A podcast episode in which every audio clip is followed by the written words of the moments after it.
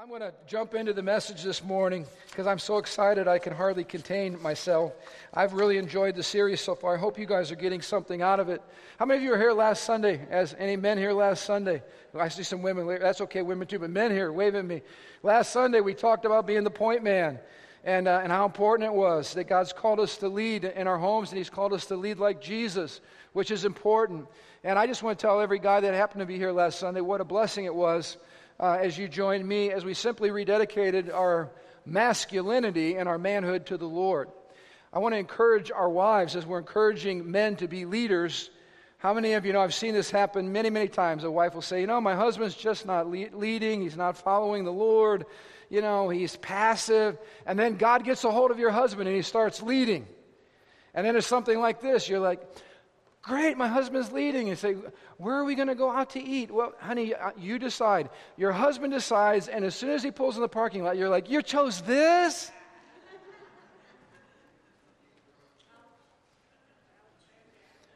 or you say, Honey, I'm going to take you out for a date.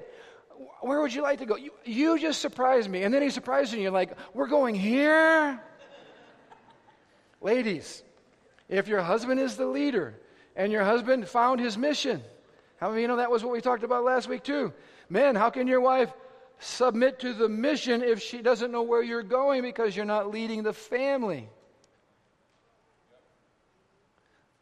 So check it out. Husbands start leading, but guess what has to happen to the rest of the crew?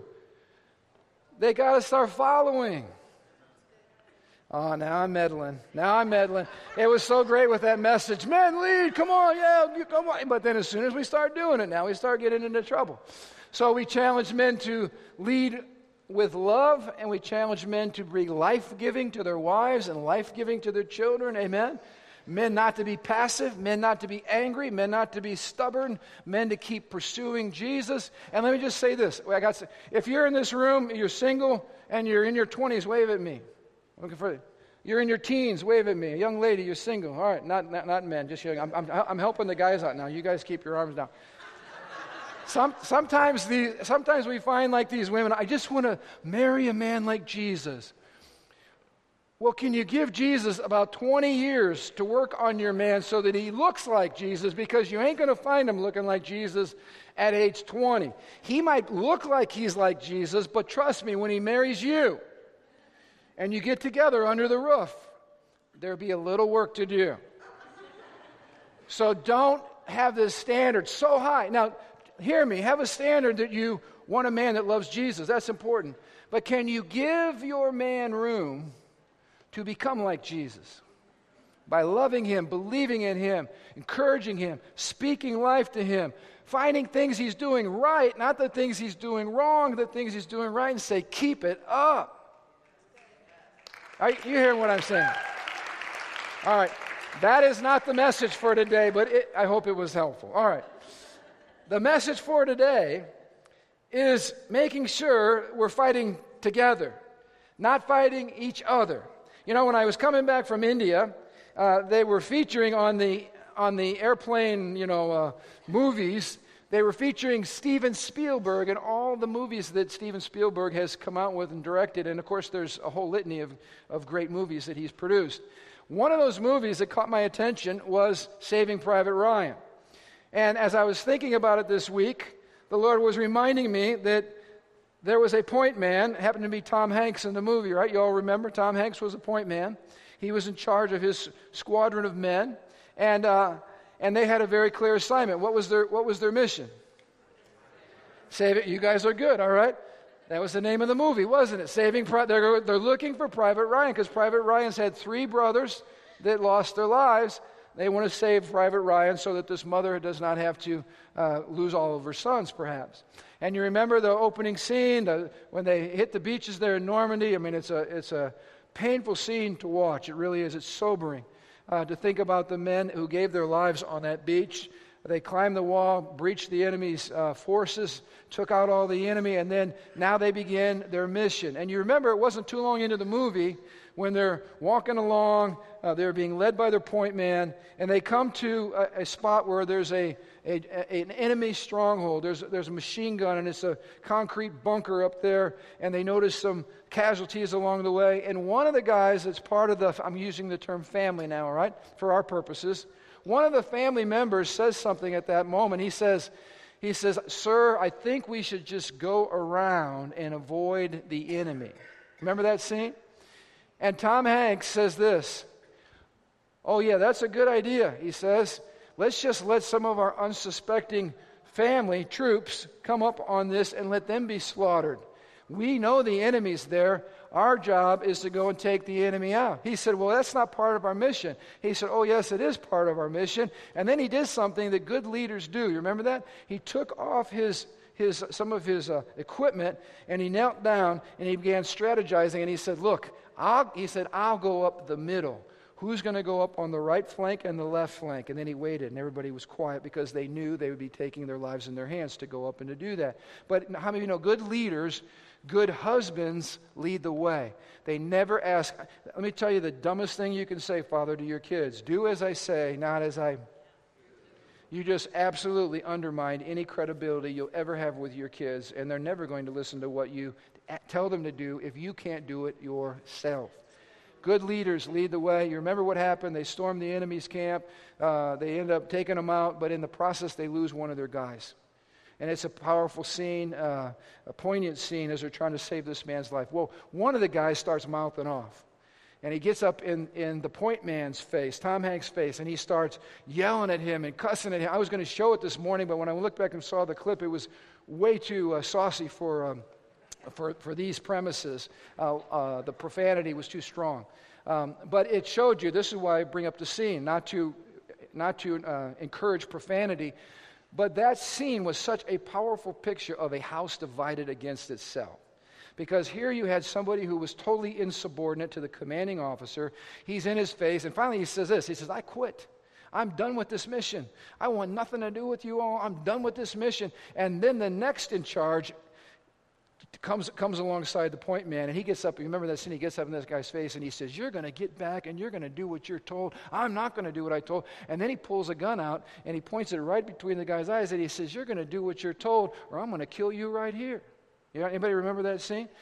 Now, I'm not encouraging anything in that behavior, I'm using it as a teaching. Uh, but I'm just saying this in some of your all's homes, there's been situations where it's like all hell broke loose in your home. Anybody know what I'm talking about? I'm talking about the person sitting next to you. Not you, but the person sitting next to you. In your home, due to insubordination, due to a a difference in mission, due to an unwillingness to pull together, what happens is chaos breaks loose. Doors get slammed, voices get raised, profanity gets, gets let loose. Things are said that are damaging to our spouses, things are said that destroy our children's hearts, and you get into the situation where literally you feel like all hell just came into your home. Anybody know what I'm talking about? The Bible says this a house divided against itself will most surely fall. How many of you know that's the devil's goal? His goal is to get into your house, and his strategy has always been the same it's divide and conquer. Now, here's what I want to remind us. The Bible says in Psalm 127 that children are three things. First of all, children are a gift. How many of you are grateful for your children? Amen? We should be grateful for our children. They're gifts from God. The Bible says this it's even stronger. Our children are rewards. Wow. A child is a reward from God. Isn't that amazing? But then the passage gets into something that's interesting. Now the passage moves into military language. Because this is where we talk about having your quiver full. Remember that? The Bible says kids are gifts, kids are rewards, and listen, kids are arrows. What do you do with an arrow? You kill something. No, you don't just shoot it. No, arrows are not for shooting, arrows are for killing.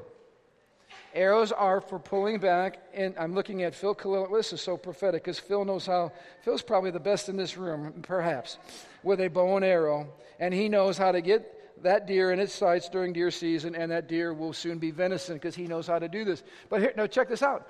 Our children are meant to be arrows in our quiver as parents, not to kill each other, but to kill the enemy.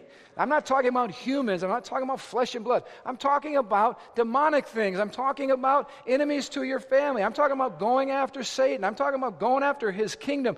Your children were meant to be with you in the squadron. You're the point man, Dad. But if you're not going after God's mission for your home, you're going to end up killing each other. And that's exactly what the devil wants. He wants to turn your home into a battleground when, listen, I shared this last week. My wife is not my enemy.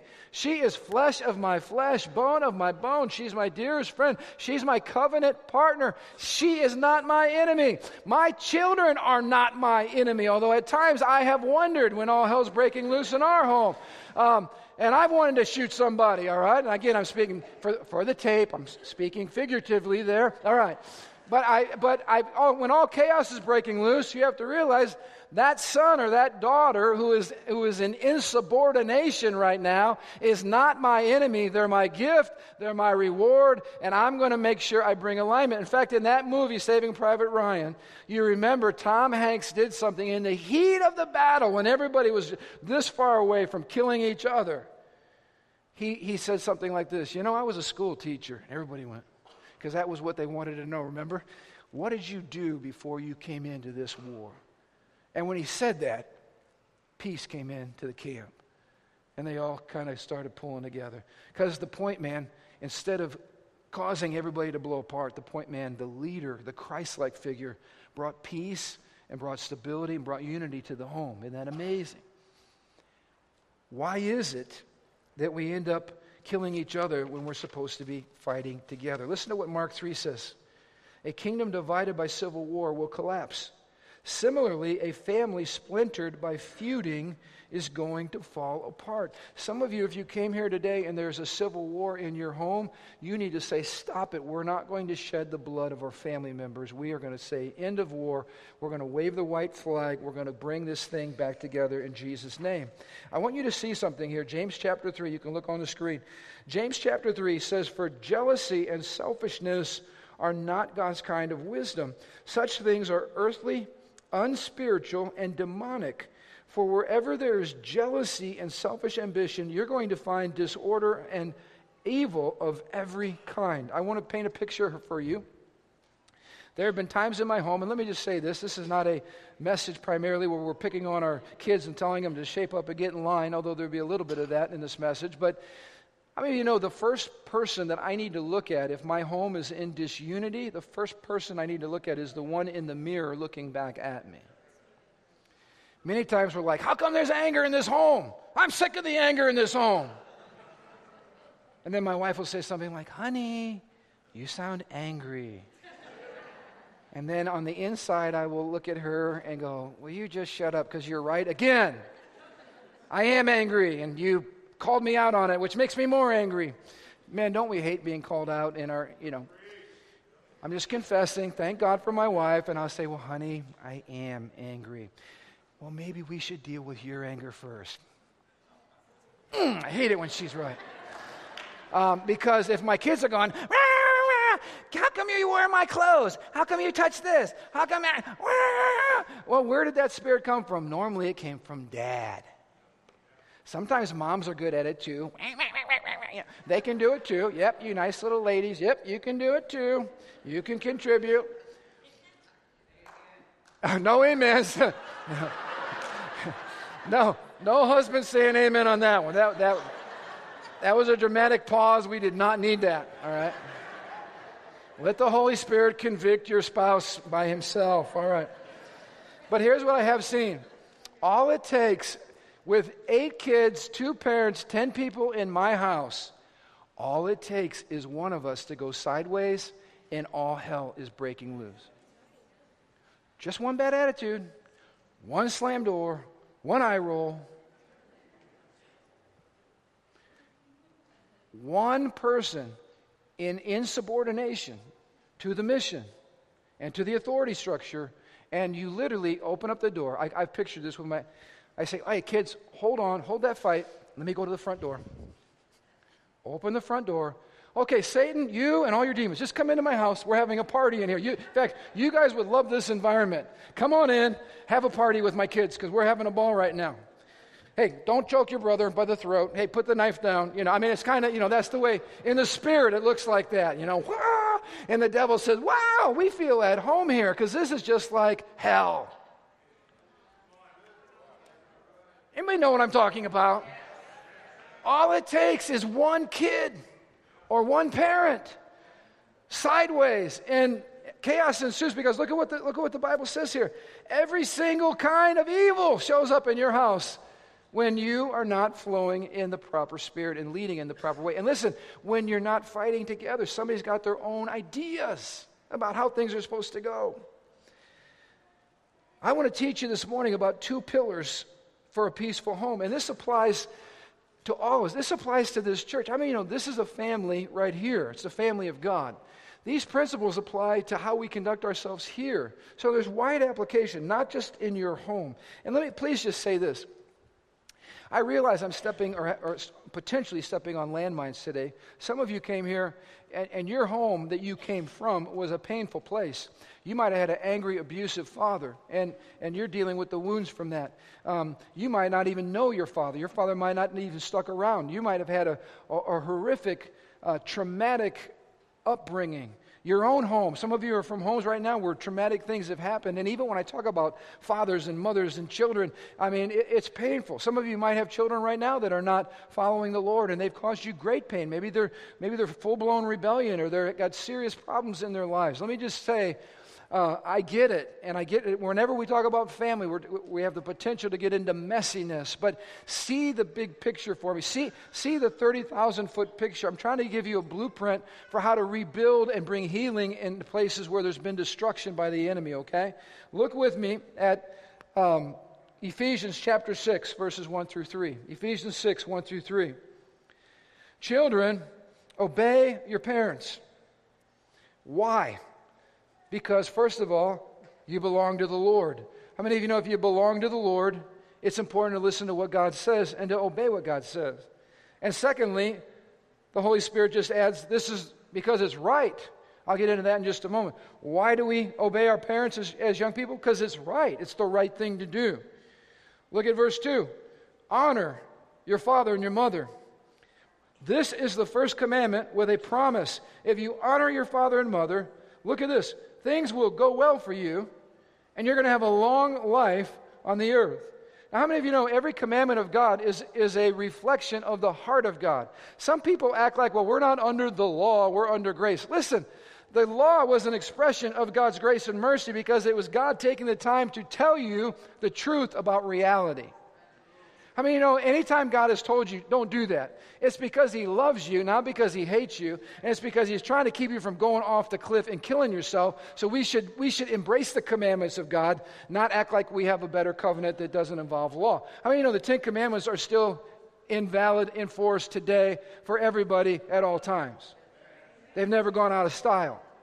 And notice they're the Ten Commandments, they're not the Ten Suggestions the first four commandments teach us about how to have a vertical relationship with God. The last five teach us how to have a relationship horizontally with others.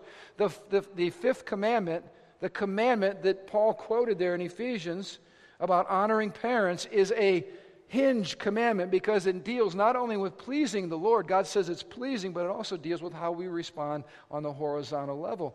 It is a critical commandment because it comes from the mouth of God. I'm trying to put the weightiness on this because trust me, our culture could care less and we ignore the commands of God. I'm trying to put the weight on this because listen, this is the only commandment where God actually incentivizes what He's saying. God promises great reward and a long life and a good life if we have a posture that honors authority, in particular, our parents. Now, listen, I still have parents. I am still working to honor my parents, and I'm doing it because I want a long life and a good life. How about you? Well, Pastor, you should just love them because the Bible says to. That's not what the Bible says. The Bible says God promises blessing if you will do this, which means the ble- promise of blessing and reward is meant to incentivize the honor and the obedience. Is this making sense? Of course, I should honor my parents because just because they're my parents, but that's not enough when God says, Oh, by the way, let me reward you for doing so. Our ears should perk up. We shouldn't get all spiritual, like, Well, I'm, I don't want to do it for reward. God just said He's going to reward you. Knock it off. You got a religious devil right now, is what you have. If God promises you reward, then go after the reward. You'd be foolish not to. Is this making sense to everybody? I'm, I'm, trying to, I'm trying to set this up because I want all of you to be focusing right now. What can I do to be a person of honor with the authorities that God has placed in my life? Because there's reward attached to it. You'd be silly not to.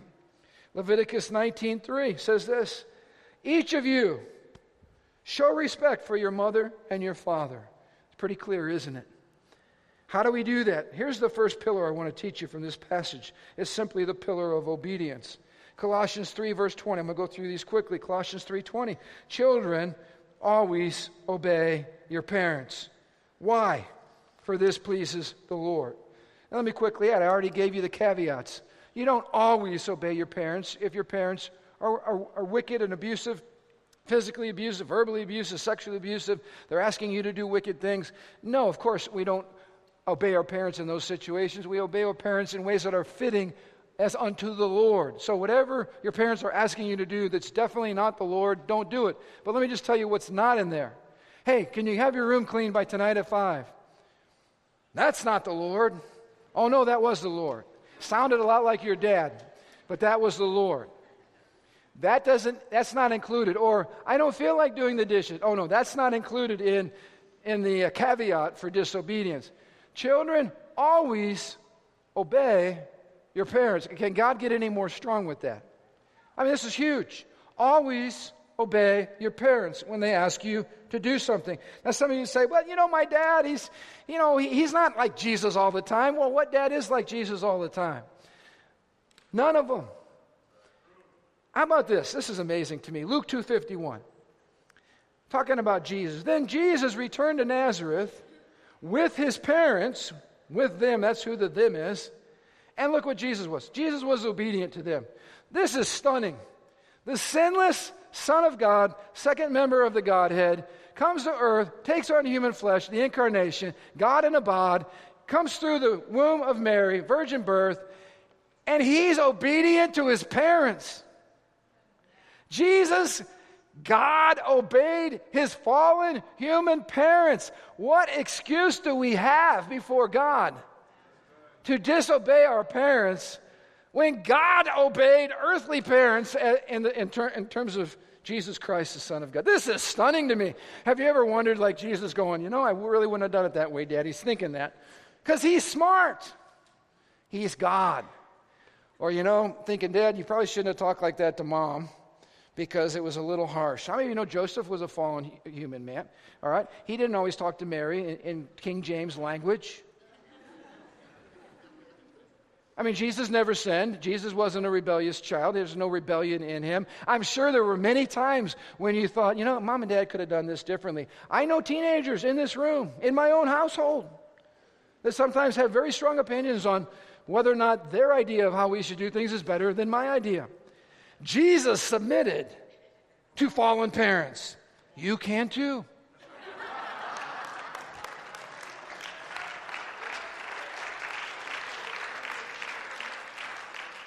Why obey my parents? I'm trying to help some people out. Listen to me. Every young person here is like, oh God, he's preaching on children obey your parents. Why do we have to come today? Here's why you came today so I can help you live a good life and a long life. I'm not going to ask which young person in this room thinks that it would be a good idea because I don't want to embarrass you if you're not listening right now. But good and long go together and they work together quite well. Why obey? Number one, because God said so. Can I just tell parents, please don't reason with your first grader? Why? Well, honey, let me explain. No! Let me help you. Because I said so and you're the child, I'm the leader. I'm going to teach you what Jesus looks like in our home and keep you from doing something stupid that could harm you. I'm the dad. At this season of your life, you don't need a why. You need to obey. How many of you know when, when God asks us to do something and we go, why? It's silent. Because God is not going to have a stupid discussion with you when He's been clear. Can I just share a pastoral pet peeve? There's been times we give people counsel and, and, and it's from the Word of God, and they'll say something like this Well, Pastor, we'll seek the Lord about that.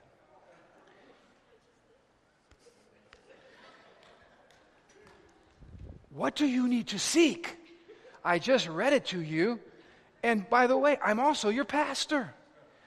Obedience is what God's looking for, not you to super spiritualize it and get caught up in the third heaven and try to have a new encounter and a new revelation from God. Can you just obey?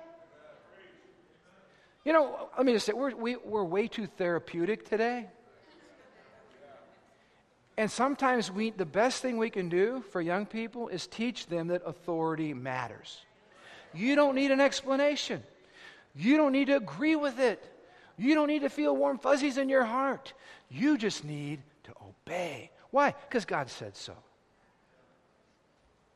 Number two, because your parents are worthy of obedience. Can I just say this?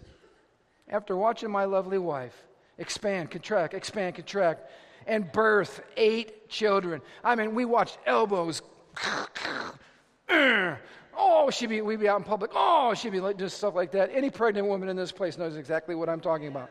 And then you get into finally you're going to give birth. You're walking around, you feel like you've gained 8,000 pounds. You're walking around, your back hurts, your feet hurt.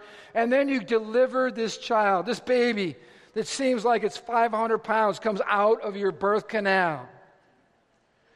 Can I just tell every child in this place your mama deserves obedience, if for no other reason, what she went through to bring you here on planet Earth. You should be kissing her feet, hugging her, honoring her. I am dead serious about this. In fact, listen, if you had the worst parents in the world, you know why God expects you to obey them and to honor them? Because you wouldn't be here apart from them.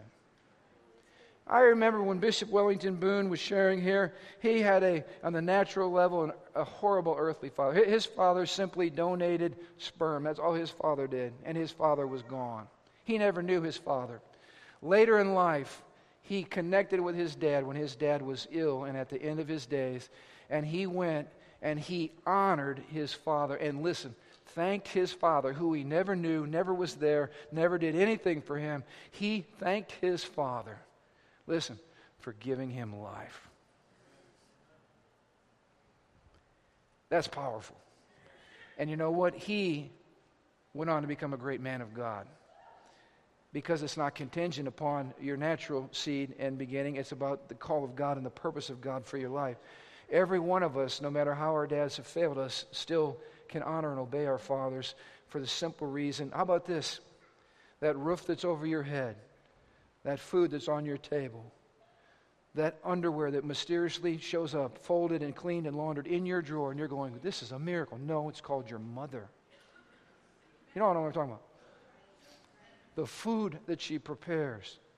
How about your dad when he gets up every morning and works his tail end off and comes home, and he might not always be in the greatest mood, but how about one day just saying, Dad, thank you for providing for me? I am so grateful for how hard that you work. This is what I'm talking about. It says it's the Bible says it's the right thing to do. In other words, there is a natural sense of rightness for us to honor the people who gave us life and who provided for us and who cared for us. It's the right thing. How about this? It pleases the Lord. Can I just help you all out this morning?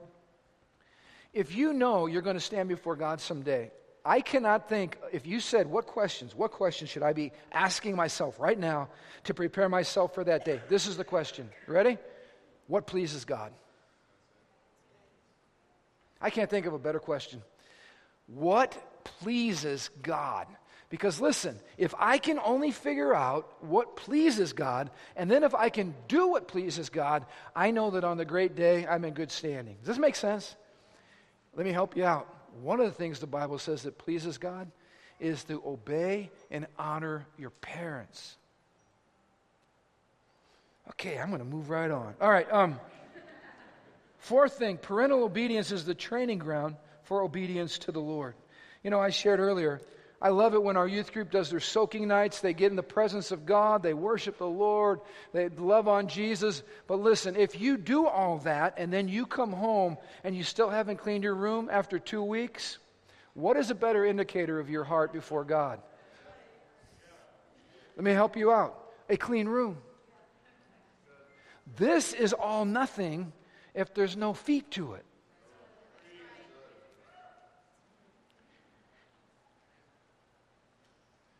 I've even had this conversation with my kids. I said, wait, wait, wait, wait, didn't you guys just come from youth group? Then why are you acting like pagans? In fact, you're acting like uncivilized, but you're acting like barbarians. You're acting like cannibals. You're eating one another. Ah! I thought you just came from church. Boy, Pastor Aaron must have really preached bad tonight because you guys didn't pick up anything. no, it's not Pastor Aaron's fault. Who cares how much time you spend in religious places and doing religious activities? Listen, listen, men, our first church, our first, by the way, all of you men in here, you're all pastors. What do you pastor? Your, your congregation. What's your congregation? Your wife and your kids. I'm not talking about some people. Some people, they're like, kids, get in here now. We're going to have family devotions. Shut up, sit down, behave, open up your Bible. That's not what I'm talking about. Pastor Grumpy. Sing louder, sit up straight. No, listen, how many of you know you pastor 24 7, 365?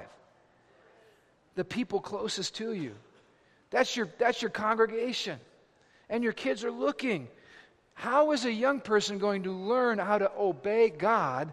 I'll tell you how. They learn it by learning how to obey God in their home, which is called dad. You know how we joke around about our wives sounding a lot like the Holy Spirit? I already gave that example in my own marriage. Well, guess what? People say, Well, I just need to hear from God. If your father spoke, you just did because he's functioning as delegated authority in your home to shape your life. Is this making sense to everybody? And you're like, well, I just need to hear from God. You just did. He's six foot two, weighs about 250 pounds. His name is Dad. He's in your house every week, and he asked you to take the garbage out. God just spoke to you. That's the way de- delegated authority works. Any, anybody in the army knows exactly what I'm talking about when your authority speaks, they're speaking on behalf of their authority, speaking on behalf of their authority, speaking on behalf of, you might go up the chain, but somebody spoke and somebody's carrying it out, and it's just as if the general said something. Does this make sense? Second thing I want to hit on quickly here, I got three minutes honor. Honor is simply the reverence that's shown in word and in gesture. Look at Proverbs 31, famous passage on the, the, the uh, Proverbs 31 woman, right? Listen to look at what it says about her children her children stand and they bless. Honor is communicated with our bodies. Let me just give you all a quiz this morning. Parents, help me out.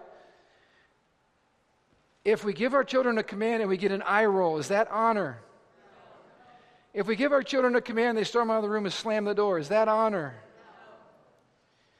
If we give our children a command and they continue staring at their iPhone and pretending like they didn't hear us. Is that honor? If you call your child's name, hey, child, hey, child, and finally you hear this, what? Is that honor? No, let me help you. Get off of your butt and run up these stairs and stand in my presence and act like it matters. Act like my voice matters. And if you don't, I will help you learn that my voice is the most important voice in your life. I remember an egg roll once, or I egg roll, eye roll once. I had some egg rolls too, but I remember the eye roll that was followed by the head roll. Anybody know what I'm talking about?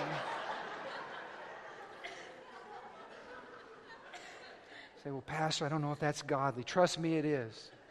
Because the fruit of what came out of my life after that was, you know what? Eye rolls among dads not a good thing. we got too many people now. I mean, my goodness. My child, I think they need psychotherapy. You know, they're just so dis- disobedient. No, what they need is a parent. They don't need psychotherapy. They, they, don't, they don't need a pill. Everybody's on pills. Everybody's got an acronym in front of their name. You don't need a pill. You need the fear of the Lord in your heart, and you need a vision that have a long life and a good life. That's what you need.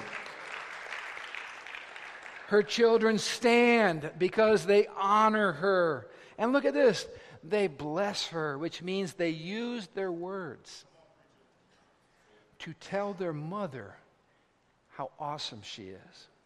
Can I just share? I, I mean, I, I really want this to be positive. I'm trying to get us fighting together. I'm, I'm trying to share this. If you're still living under your parents' roof, okay, you're still living under your parents' roof, I'm telling you, you are a critical part of the peace and the unity and the blessing and the favor of God on your home. You're also a critical part of bringing hell into your house. When is the last time you went up to your mother, gave her a hug, gave her a kiss, said, Mom, thank you for all that you do for us. Thank you. Mom, you go sit down. I would like to do the dishes.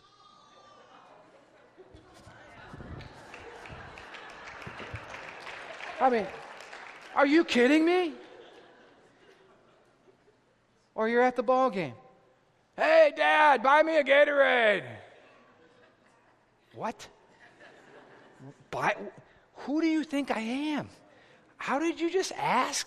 in front of all these onlookers? Say, hey, son, up at the screen. Don't ever disrespect your father.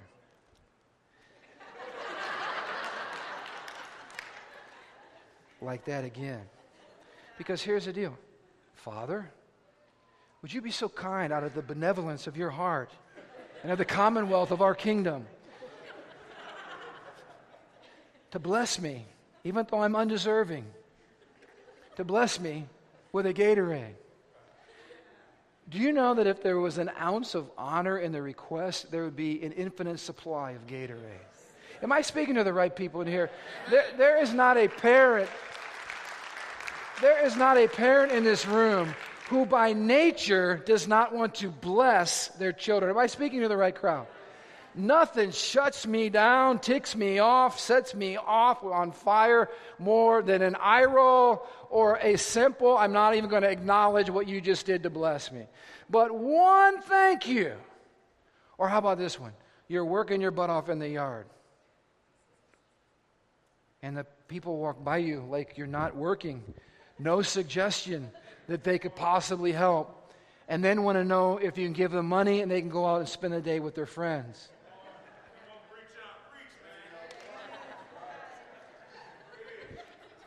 It's like if somebody could just say, Dad, thanks for all that you do. I noticed that the yard's getting a little out of control. How can I help you bring order to the chaos this morning in our yard? I would drive you to Lake Michigan. I would apply sun lotion on your back. I might even bring Gatorade with me so you could cool your thirst. If you would just, for a millisecond, Realize that there are people in your life working very, very hard for your existence and ongoing blessing. That if you just stopped long enough to honor and to possibly work for a small portion of time, the blessings that would flow out of that relationship are unbelievable. Mom, for all the years of laundry, all the years of wiping my dirty behind before I was even old enough to realize you were doing it. I mean, come on. Honor, obedience stops. As soon as you stop your, you start your house, you get married, you're raising your kids. Guess what? The, the, the instructions in the Bible to obey your parents, those in it. Because guess what? Your parents, you're, you're in your own home. But listen, the command from God to honor your parents never, ever stops. My mom and dad, at this season of their life, the one thing I can give them in abundance is the gratitude and the honor out of my heart for all they poured into me, for all they've done for me, for all that they provided. And let me just say this how do we honor? Very quickly, I'm going to get out of here. I'm cutting, just so you know, I'm cutting, edit, as edit as I go, edit. I'm trying to be sensitive to you guys. Here we go. We forgive our parents for the failures that they made. Every parent has failed. Forgive them. They're not perfect. Forgive them. Speak well about them because as you speak well about them, you release God's purposes over their life and God's favor comes back on your life. Speak and thank them for the kind of. If your father did one thing right, then you say, My dad did this really, really well, and I am grateful. Don't mention the 10 other things that he didn't do well. Esteem them publicly. Never undermine your parents publicly. Always honor your parents publicly. How about this? Pursue their counsel. You know what? When you come up to a parent and say, Hey, mom or dad, can I get your opinion on this? After they come to, come to consciousness and get off the floor, you know what they just experienced? Honor from you because you value their input. You care about what they have to say. And listen, support your parents emotionally and support your parents financially because there will be times that they go through when they feel like there's no one there. Look at what David said in Psalm 71. He says, And now in my old age, don't set me aside. Don't abandon me when my strength is failing. How many of you know as people get older, as your parents get older, the two things they fear the most is that they're going to be forgotten and they're going to be abandoned. Well, how do you, how do you take care of that? You make sure you stay in their lives. You make sure that you love them. You make sure that you're there to encourage them. You make sure that you spend time face to face with them. You make sure that you do whatever it takes. You make sure you bless and you communicate. You make sure you say the things that you need to say before you're at their funeral and you can't say them any longer. You honor and you love and you support and you esteem them and you thank them for who they are and for who they've been. And right up to their last moments, you make sure they know what an incredible blessing they've been over your life. Notice this we do this not only in our, our biological families, but we do this in our families of faith. How many of you know there are people in this room who have invested in you, prayed for you, encouraged you? I mean, I find it interesting. We just talked about this. This church gives away thousands of dollars to people in need, and some of the people we invest in the most are gone. They're gone. I wouldn't treat a dog that way. It is basic human decency. I'm not even talking about redeemed decency. It is basic human decency to be grateful and thankful to people who invest in you when you are that two and a half year crack addict on the street, homeless, whatever. When somebody invests in you, it is, the Bible says it's the right thing for sinners and saved alike to simply express gratitude and honor. Husbands, how about if we simply honored our wives like, like the way Solomon did, standing to his feet, bowing before his queen, placing her next to him on the throne. Oh, and by the way, grabbing a throne for mama as well. How about Jesus on the cross when he's crucified and giving up his life? And the, and, and the natural, as a man, he's looking at his mother. And one of the last things he did is tell John, make sure you care for my mom. Jesus modeling what it's like to honor parents. There's, there, there's not a young person out here, your parents haven't invested thousands of dollars, given thousands of hours of time. How many of you know when you become a parent, you literally die to yourself forever? You become a professional taxi cab driver. You become uh, uh, someone, uh, a, a food prep preparer. You got to go raise the money for these kids. And listen, I'm saying all this because children are a blessing, they're a gift, they're a reward. Act like it. Act like it. Make sure your parents go, man, I want my mom and my dad to feel like I'm an incredible gift and I'm a great reward. I never want to be a burden. I never want to be somebody that causes my parents grief. Listen, can you give me like. can, I, can I have five minutes? I could put up four, but I really want five. All right.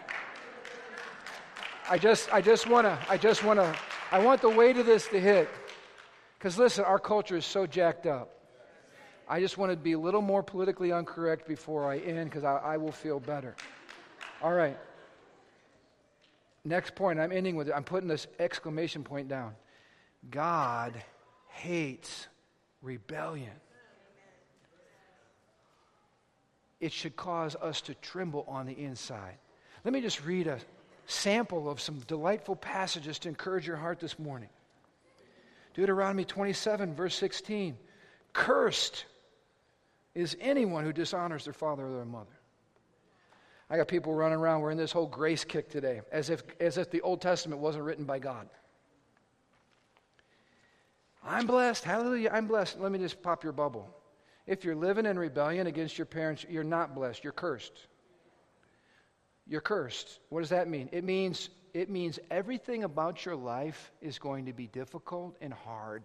That's what it means. It means you're not walking in the favor of God. Oh, but I'm a Christian. Hallelujah. Praise the Lord. Listen, listen, help you out. Act like it. Prove it. Honor your mom and dad. Obey your parents. Don't quote Bible verses at me. The person living in rebellion is not walking in the favor of God, they're walking in the cursing of God. I don't want to live under a curse of God. I don't know about you. That doesn't sound fun. I, uh, let me get to one. Here's another politically correct passage Exodus 21, verse 15. Anyone who strikes his father or mother must be put to death. Exodus 21, verse 17. Anyone who dishonors his father or mother must be put to death. Oh, just one more. I know your hearts are feeling warm and fuzzy right now. Deuteronomy 21, 18. Suppose a man has a stubborn and rebellious son who won't obey his father or mother, even though they discipline him. He still doesn't listen. In such a case, the father and mother must take the son to the elders as they hold court at the town gate. The parents must say to the elders, This son of ours is stubborn and rebellious. Oh, and by the way, he just refuses to obey. Oh, and let me add too, he's also a glutton and he's a drunk. Okay, what do we do, Lord? Then all the men of his town must stone him. In this way, you will purge evil from among you, and all Israel will hear about it and be afraid. Now, how many of you are grateful that we're not living as a nation of Israel under the Mosaic law and that that's not applying to us right now? Because probably no one would be here today. but here's what I want you to see, and this is what you need to get. That was a revelation of God's heart. God doesn't sin. God defines reality as it is. You're not going to get a higher opinion of what's true than that. What did God say? I'm reading, I'm paraphrasing. If you're living as a rebellion, God hates it so much, he views it as capital punishment. And to purge the rebellion from the camp, you would be stoned publicly, not by your dad, but by the elders and the men of the community, with everybody watching. And here's the message that was sent home to every family I ain't going to act like that. When my dad says something, I'm listening. I don't want to end like that. Now, that's for a, a son on planet Earth before an earthly father. It's supposed to teach us something about someday standing before the God of all authority. And we got people nowadays that they're looking for warm fuzzies and a special revelation from God. And I'm just telling you, knock it off we need to take the Word of God much more seriously. And, and listen to me if you're, if you're a son or daughter in this place, which is all of us, there are some of you, you might be my age, but if your mom and dad are living and you are an absolute hellraiser, I, I'm telling you, I'm, I'm speaking on behalf of the Lord right now. You need to call them up as soon as you leave this place. And you need to ask them to please forgive me for the way I lived. I did not honor you. I did not respect you. Please forgive me for the grief and the chaos I opened up in our home because of my stubbornness and my rebelliousness. Please forgive me. I'm talking to people my age. If you're much younger and you're under the roof of your parents, can I encourage you to find some time, sooner the better, but find some time to do a Holy Spirit self examination? And examine your heart. And if you have caused grief, strife, chaos, insubordination, you've just made it very, very difficult for there to be any kind of peace or order in your home, can you please seriously pull your parents aside and humble yourself and ask them to please forgive you? And then listen, ask the Lord to change your heart. I'm telling you, revival can break out in your home. You can see amazing things. I told you the story about me yelling at my kids and I was going to give them a lecture, and God told me, No, you go repent before all your family and wash their feet. And when I did that, the whole atmosphere of our house changed. Teenagers that were yelling at each other had tears running down their cheeks as they hugged each other and asked for forgiveness. This is real. It takes somebody to simply say, please forgive me? And listen, if dads have been harsh or misunderstanding or whatever, we do that sometimes as dads. When a child comes to you and says, Dad, will you please forgive me? I'll tell you what goes off in a dad's heart. Instant turning to a child and saying, Hey, please forgive me. My son Joel, whom I love to death, he shared at one of our leadership retreats, he said, he said, Dad, I just went through a season when I felt like I could never please you and where everything I did was wrong. Ugh. It was like a dagger went in my heart. Because there's not a dad in this room that wants that message to be communicated through our nonverbals. I'm not going to do it right. I'm never going to measure up. I'm never going to please you. And when he said that, I was so shocked. It stunned me because that couldn't have been farther from my heart. But here's what happened. When he said that, oh, we embraced, we cried, oh, we wept, we were on each other's shoulders. I said, Will you please forgive me? And here's what I did I said, I love you. I am so proud of you. You're, you're so amazingly talented in so many areas. I'm so blessed to be your father. I just had this gush out of my heart because I wanted to communicate to him the truth about what I felt about him. But I never would have known it if my son wouldn't have had the courage to be vulnerable and to say, Dad, this is how I feel. This is how I feel. I'm just telling you, parent, if you'll go after your child's heart and make sure we do it in love and make sure we, we nurture their hearts. But listen, when we ask our children to do something, it should take one time. Especially when they're little. I, I'm going to be politically incorrect again. Don't reason with a one year old, whack them on the behind. Well, Pastor, this is modern culture. We don't do that. Then you're going to teach your child to be a hell raiser, is what you're going to do.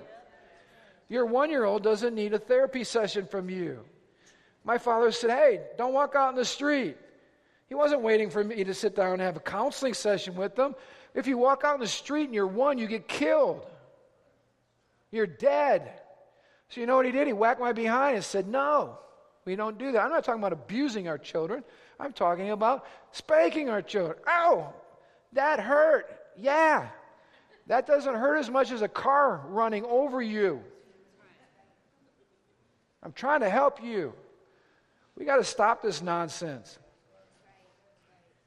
We got to teach that God is a God of authority. And God's not going to be, oh, yeah, no problem. I get it. Yeah, you, you read what I said, but it didn't really fit with how you felt. No, God's not going to say, let me just help you out. You're going to stand before Him someday. You're going to be surprised. That's not the way God is.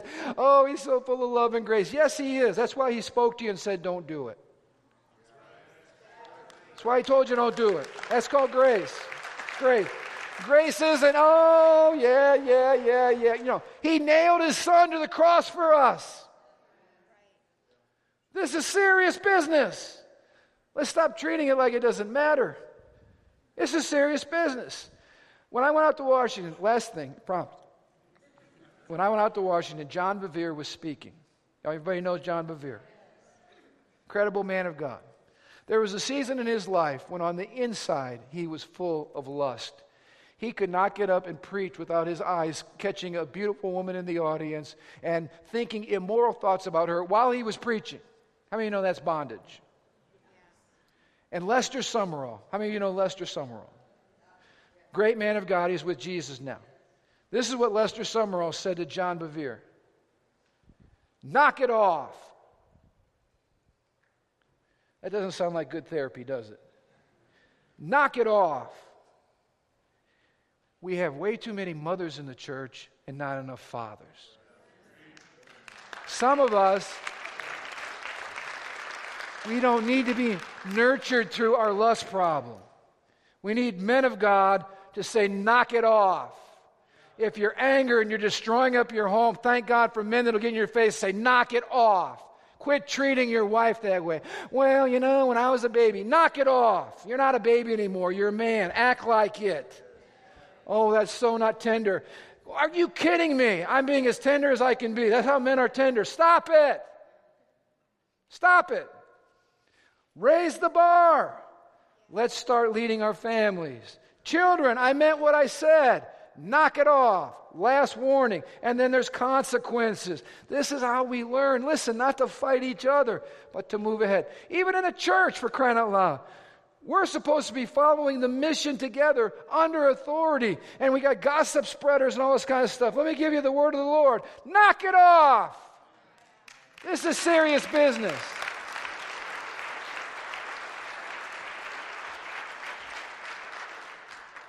Man, we got to take it serious. We got to grow up. Stand to your feet. I won't pray for you. Marriage class, 4 o'clock. is going to be awesome. Don't miss it. Hey, when you leave here today, go. If you got parents still living, bless them. If they're not alive, thank God for, for what they did in your life and then determine you're going to be a great parent yourself. Kids, love on your mom and dad today. Hey, how do we do that, Pastor? The dishes. Hallelujah. All right, Lord, thank you for the simplicity of the truth of your word. God made this place be known as a place of obedience and honor. And God made these twin pillars build a canopy of peace and blessing and favor and prosperity over our families and over the family of God. In Jesus' name, amen, amen. Hey, we love you. If you need any prayer, come on down, all right? Have a great afternoon.